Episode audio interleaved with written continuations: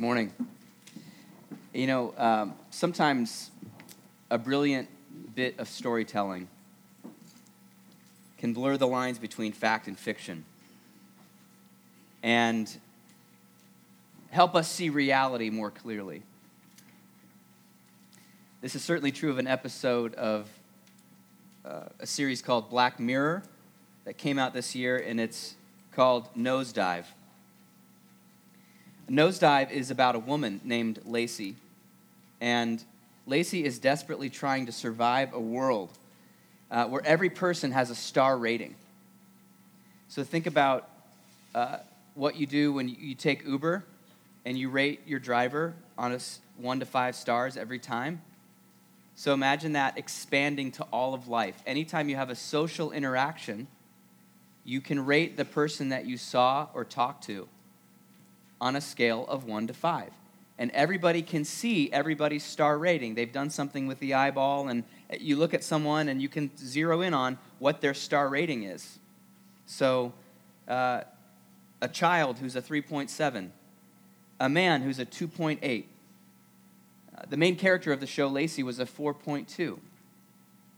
High ratings will, will open doors of privilege and employment and belonging and discounts. And low ratings can literally close doors. It can get you fired from your job, it can get you uninvited to parties. And everyone is chained, as it were, to their star rating. The pressure for each individual to perform and to please is crushing. Everyone is, is rating everyone. It's what your identity is. I, I am a 3.7. I don't just have a 3.7 rating, that's who I am. The main character, Lacey, she wanted so bad to get into the high fours. But every time she tried to get into the high fours, people could pick up on the fact that she was trying too hard and they give her a lower rating. She kept hitting snags. Do you ever feel the temptation to compare yourself with other people? Um, do you ever, without even thinking about it, rate other people. Oh, that person's kind of a two. Some of us compare our online presence with others. We look at, we look at their, their lives, their highlight reels, um, and, and their perfection, and we compare it with ourselves and be, man, I kind of have a boring life uh, compared with this person. Others of us are tempted to compare our bodies with other people. We rate our own bodies based on what we perceive others' bodies to be, and we build an identity off of that comparison. Many of us tend to compare professional status. Um, how high do you rank? How much gravitas do you have? Um, where are you at in the guild versus where I'm at in the guild? Or on grades? Rating. What's your rating? Others of us compare, you know, our relationship status whether or not we're friends with the right people, whether or not we're in a romantic relationship, um, and what the ranking is of the person we're, we're in relationship with. What's their ranking and our ranking together? The reason that the show, uh, the, the, the show, um, what was it called? Nosedive. You know, I was so disturbed by that. You know why? Is because that's how we're forming identities in our age. It's just that no one's talking about it except for the fictional show. It's so true to life. It's Uber rankings, but it's creeping into the rest of our life. And we're, we're letting it happen.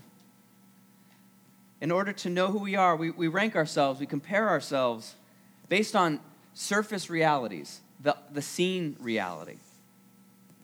And under all that pressure, the incredible crushing press, pre, uh, pressure to perform and measure up, we have forgotten who we are in Christ and we've not seen what the offer is of being united with Christ.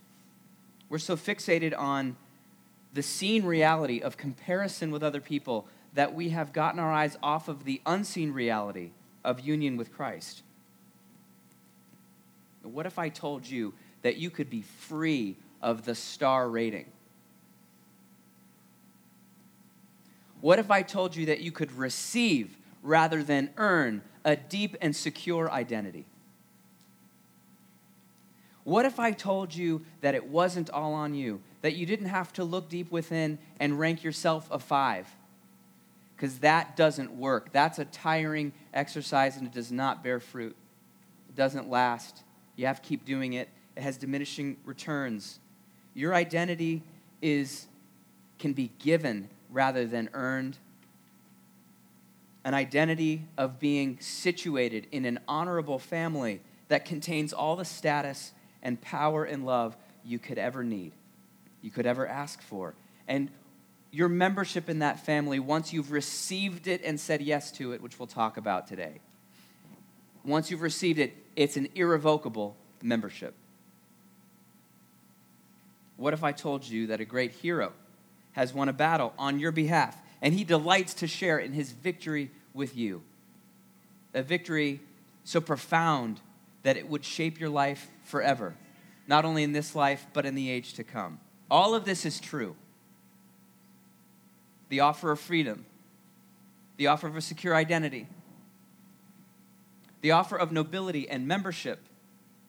It's all true in Jesus Christ. In Jesus Christ, you can be free. In Jesus Christ, you can have an identity that is secure and deep. In Jesus Christ, you can be free of comparison. We're in a series called Who Are You? Who are you? And who are you? Are you your job? Are you your gender? Are you uh, your performance? Are you your failures? Are you your body? Are you your star rating? Or could there be a deeper and more soulful answer to the question of who are you? In this series, we're exploring how our union with Jesus Christ, a great union with Jesus Christ, answers all of the questions we have about identity. We have all the answers, and the answers are deep and wide and high and long when we are asked the question, Who are you? The reality of being united with Christ is a satisfying and a secure identity in which we can rejoice and rest. When we say yes to Jesus Christ's offer to unite himself to us, he forgives our sin, he restores our true self, he helps us become who we are, and he grants us a center of spiritual gravity from which we can love God and neighbor in great freedom. Now, I hope you'll give this series your serious consideration. Whether you're a religious skeptic or whether you're a longtime Christian or both, I really hope that you'll bring your mind and your heart to this series because it's so foundational and important. It may be that you want to consider union with Jesus Christ as one of the different spiritual options available to you. Or maybe you've already chosen it. You've said, This is mine and I want it.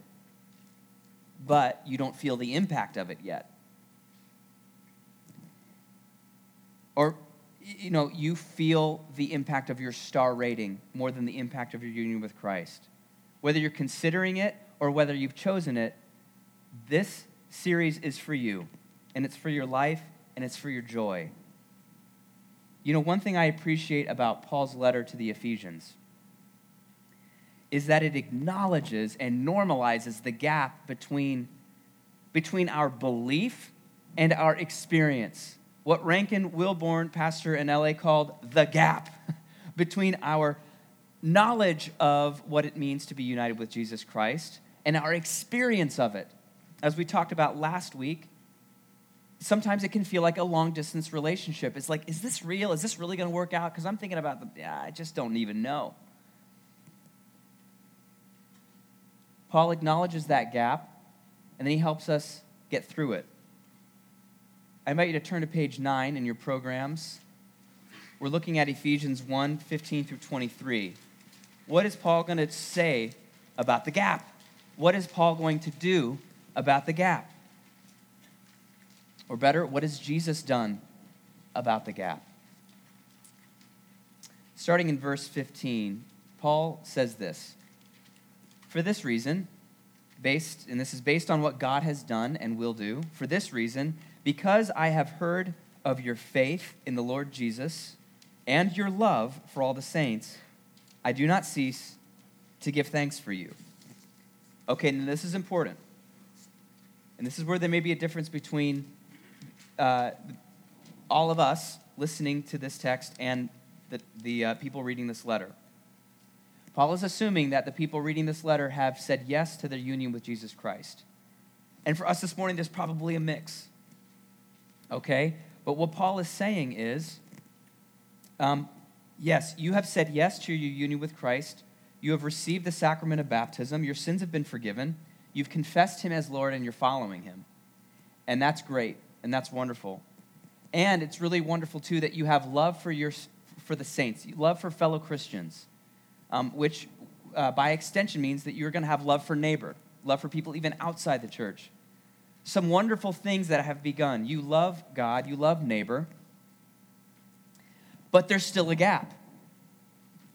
Um, there's still a gap between what is true in Christ and what these Christians have internalized to be true of Christ. Look in verse in the second half of verse 16. He says, "Remembering you in my prayers." What is he praying for? Well, he's prays that the God of our Lord Jesus Christ, the Father of glory, may give you the spirit of wisdom and of revelation in the knowledge of him, having the eyes of your heart enlightened. Now, this is important. Even people who had been united with Christ had imaginations that were not yet caught up with that union. And Paul is praying that the glorious Father would send his Holy Spirit to baptize the imaginations of people who are already united with Jesus Christ. He says, I need, I'm praying that the God would, would open the eyes of your heart, having the eyes of your heart illumined so that you can see what is true but is still unseen. When all we can see is our star rating in comparison with other people, that's like having grime smeared over your windshield. It makes it really difficult to see the reality of our glorious union in Jesus Christ. All we can see is the online just comparison. All we can feel is the inadequacy or the pride. And Paul is saying, I'm praying that, that the Father of glory would take his incredibly strong soap of the Holy Spirit and wash and scrub and squeeze, uh, squeege your windshield so that you can see what is true. And many of us this morning still have the grime and it's a process for the grime to be removed. And yet, it's a process that we can own and say yes to this morning. Because if we could see what was true, it would fill us with hope. Verse 18, the second half of it refers to that, that you may know what is the hope to which he has called you. Whenever you feel dread and darkness and heaviness about how you don't measure up, having the eyes of your heart enlightened to see the reality of our union with Christ fills you with hope. And it also fills you with honor, saying that you may know what are the riches of his glorious inheritance in the saints, meaning you are God's inheritance. And the invitation is for you to become God's inheritance simply by saying yes to Jesus that he, that, like we talked about last week, you're his treasure. He delights to hold you. He delights to say, This, this is my daughter, this is my son. I've been seeking him, I've been seeking her. Now I have her. And, and she, along with all the saints, is my great inheritance, the prize for which I died. We could see, if we could see what is true, it would fill us with hope, it would fill us with honor, and we'd know our power. In the words of Sheryl Sandberg, we'd know our power. Verse 19, that you may know what is the immeasurable greatness of his power towards us who believe. The immeasurable greatness of his power towards us who believe. Not towards us who feel, but towards us who believe. Now, what is Paul saying? This is a prayer for the gap to be closed. And the gap can be closed between what is true about you and what you feel in your relationship with Jesus Christ. Our true identity can be internalized. Our imaginations can begin to see. The windshield can be cleared, and we can see what is true. And when we internalize that union, when we start to see it, we'll also begin to tap into the deep reserves of hope and the deep reserves of honor and the deep reserves of power as it is in Christ. Our family lived in Washington, D.C. for four years. Um, and it, you know, living in D.C., it has its downsides and kind of pressures. Um, but it also has this kind of, um, it gives you access to the great benefits which were already yours as someone living in the United States. Okay, so one of the benefits um, of living in the United States is that you can go to any of the Smithsonian's for free. Yes, they have that box where you can put money in that you never put money in, but you don't have to put money in it. You can just go straight into seeing the great treasure, the great national treasures which are displayed for you to see and partake in. You can get a Library of Congress card. It is a little bit of a process, but you can get one for free. And you can go into the amazing Jefferson Reading Room and sit under a great, amazing dome at a beautiful, rounded wooden desk. And government employees can bring you books all day long, almost any book that you want. They'll just bring you books and books, and you can just sit there and study and read. And by virtue of the fact that you live in the United States, you can get a Library of Congress card. But you know what? I didn't get a Library of Congress card until I moved to Washington, D.C. Why? Because I started exploring what was already mine. I started taking my kids to the National Postal Museum, which is a great place to take little kids. They can run around. But you probably haven't taken your kids there because you haven't gone there yet. But it's yours.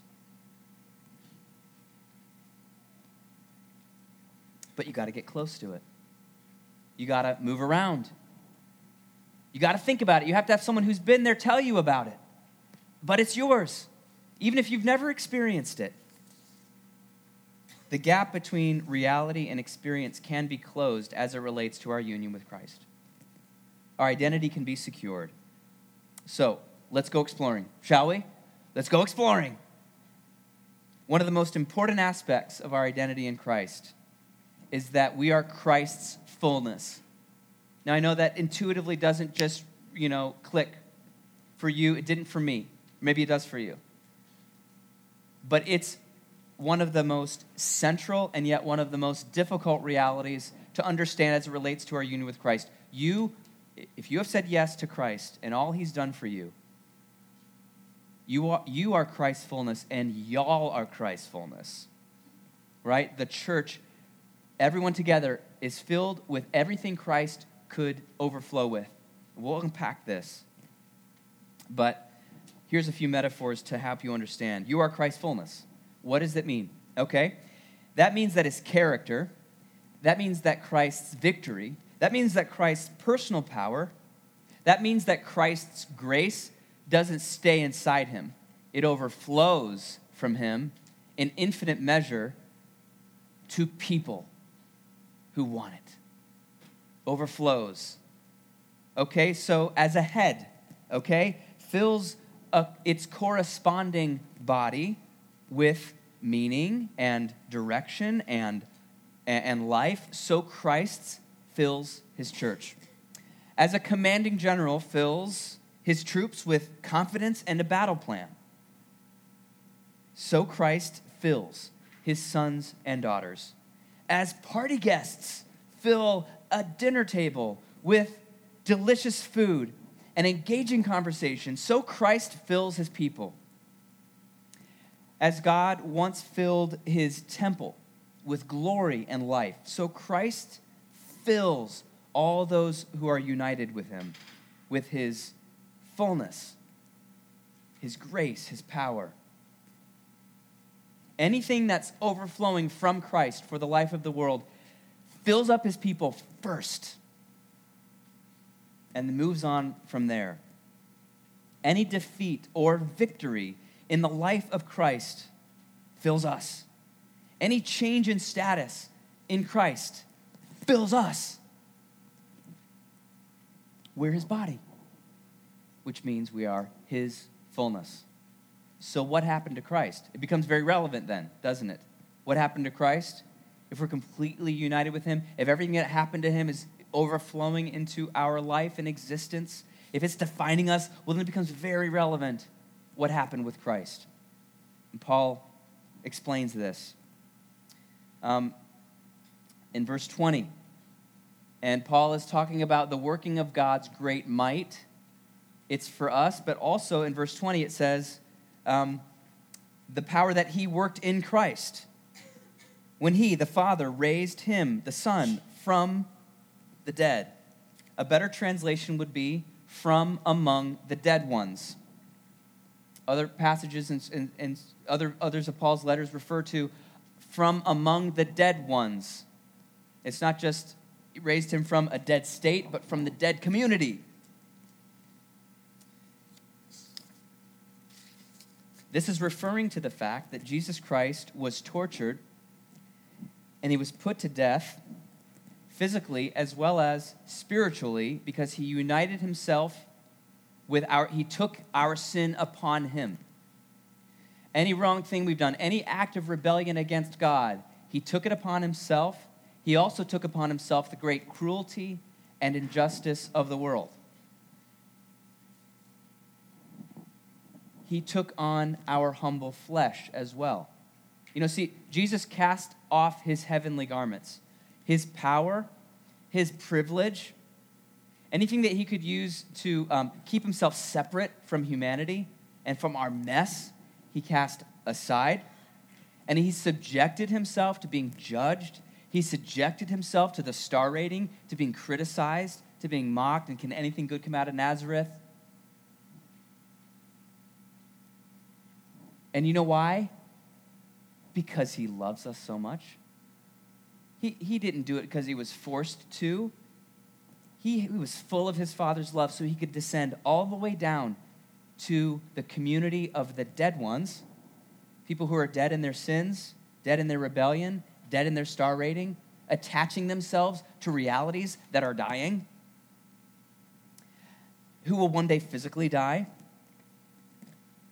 That's the route he took, which if you're united with him, I want you to think about that. Your Lord went all the way down to a 0.0 star rating, as it were, in every way. And he died. He joined the community of the dead ones out of love, not because he was forced to. That's your Lord. And you're united with him. That's part of the freedom that he brings the great honor of being united with Jesus Christ is that you can face any dishonor without internalizing it. Yes, that's a struggle to not internalize it. But what's true is that you don't have to internalize it forever. Jesus himself will help you internalize what he internalized, which was his Father's love. Now, that's your Lord. That's part of the freedom that he brings. One of the most freeing things in the world is to say goodbye to the star rating and associate with people who are going to bring yours down in the eyes of others. Hallelujah. That's one of the realities of being united with Jesus Christ. Would you know that joy? It's one of the ways to explore what's ours. Jesus faced down evil and it killed him. He went the way of weakness and trust in the Father. He went down into hell, down into the tomb, down to be among the dead ones out of love. Now, if that sounds depressing, don't check out. It only makes sense if you keep reading the letter. We have to keep reading the letter to find out something else that happened with Christ. Verse, um, because the Father was pleased to vindicate Jesus at the proper time by raising him up from among the dead ones. The latter half of verse 20 says that the Father seated him at his right hand in the heavenly places. The Father took him from, from deep in the sewer among the dead ones and placed him all the way up in the highest heaven. He transcended the star rating, he transcended any earthly power. He's Lord over anything that could threaten us, anything that could demean us. And He put him in charge of the universe. And the Father ranked him, verse 21 the Father ranked him far above all rule and authority, and power and dominion, and above every name that is named, not only in this age, but also in the one to come.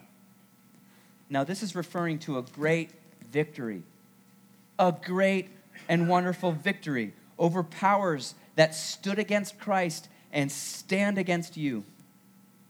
Powers that are a mixture of seen and unseen dynamics. Powers that exist not only in this age, but in the age to come.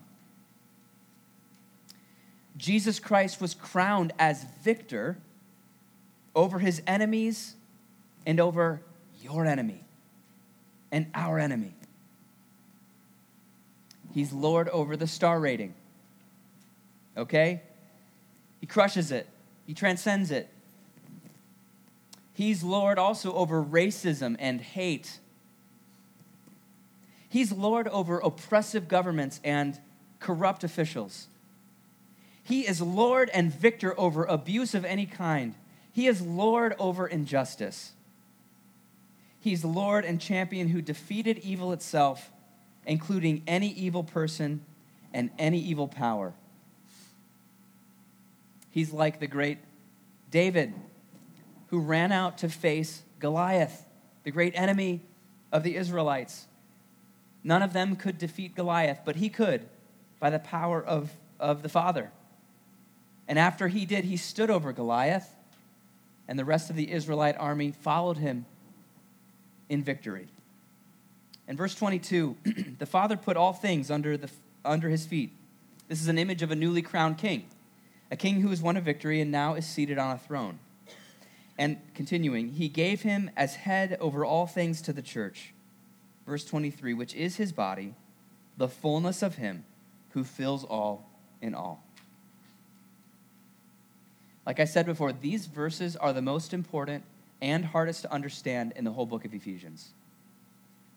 So, in order to cut through the confusion, let us turn to the 2016 World Series champions, the Chicago Cubs. Now, when I moved to Chicago, I became a Cubs fan. I was catechized as a Cubs fan by watching WGN uh, as a child. And so the process of conversion was complete when I moved to the north side. And I endured the abuse of other fans from the NL Central. And um, I endured the many defeats and heartbreaks and jokes, and so did you. And yet none of you played for the Cubs, and neither did I. But the 2016 Chicago Cubs, okay? Only 25 of them, by the way. There's only 25 of them, plus coaches. Um, they won a great victory last year, didn't they? And that victory was shared with millions and millions and perhaps billions of people. Something like the fifth largest gathering in the history of civilization happened in honor of the Cubs. Now, the 25 Cubs and their coaches didn't go, oh, yeah, this trophy, it's for ours. Bye bye, I'm going to go watch Netflix now. No, this, this trophy is for Chicago. This trophy is for anyone who wants to show up to the parade. This victory is for everybody. And so the Chicago Cubs brought themselves and their trophy through the streets of Chicago and invited anybody to come join them and share in the victory. This is yours. And not only is this yours, this is your great grandmother who's been gone for 24 years, but she lived on the north side. Her victory, too. The victory of the Chicago Cubs, that was only 25 people, filled the city with its victory. Jesus Christ does not keep the trophy of his triumph over sin and death in comparison to himself. He shares it with his body. He shares it with those who will gather around his victory and celebrate it and own it as theirs and celebrate it as the ultimate victory that displaces all the other personal victories and petty victories that we might get caught up in. He shares his victory with his church. He fills his church with his new creational life. You know, Black Mirror ends that, uh, the, um, the episode ends in self destruction. Lacey, at some point, can't handle the game anymore. And so she, she throws it all away and she tells everybody off. Shows up to a, wedding reception where all, everyone there is in the high fours and she just tells them off. And she gets hauled off to jail. And the episode ends with her in isolation. She all she, it's left of Lacey's that she's behind bars shouting insults at another person who also himself has freed himself from the comparison game. And they're just isolated and angry. And that's where the comparison game leaves us if we never get free of it. If we don't try to take on the star rating ourselves, we lose.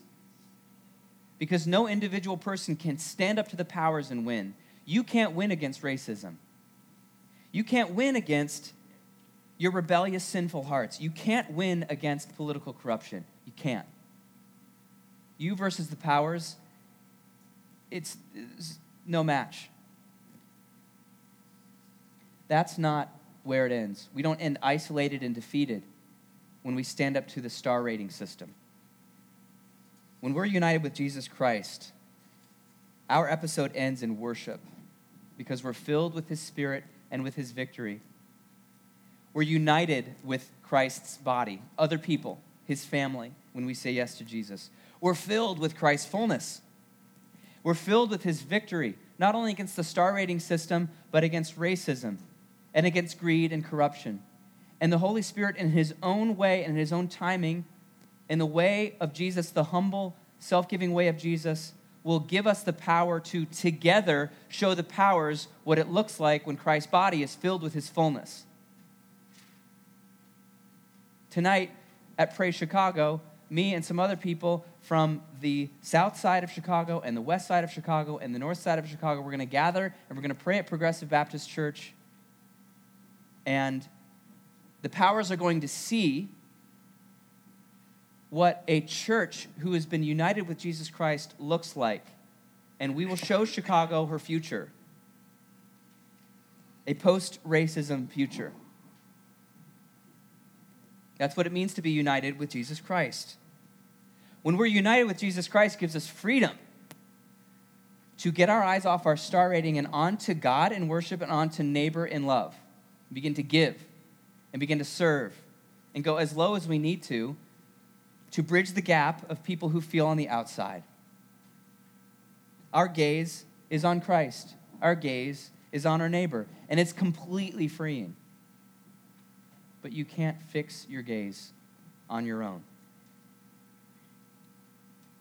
You know, if you've never said yes to Jesus Christ, I want to give you an opportunity right now. We've been talking about the benefits for who knows how long today, and I want to give you an opportunity to say yes to Jesus. Jesus Christ offers you complete cleansing of any ways you've rebelled against God. He offers you um, belonging in his family. He offers you his very life and his love. You'll never be without love and significance and belonging for the rest of your life. And it's as easy as saying, Yes, yes, Jesus, I want to begin to follow you. And the next step you could take is just to see a prayer minister while we worship today and say, I would like to, with another, someone who else is united with Jesus Christ, enter into this union and then let us know because we want to baptize you in the name of the Father, Son, and Holy Spirit. So that you can see with your own eyes and feel with your own skin what it is to be washed and what it is to be united, what it is to be born into the family of God, to be brought close, to be brought into an amazing and beautiful covenant. Let's pray.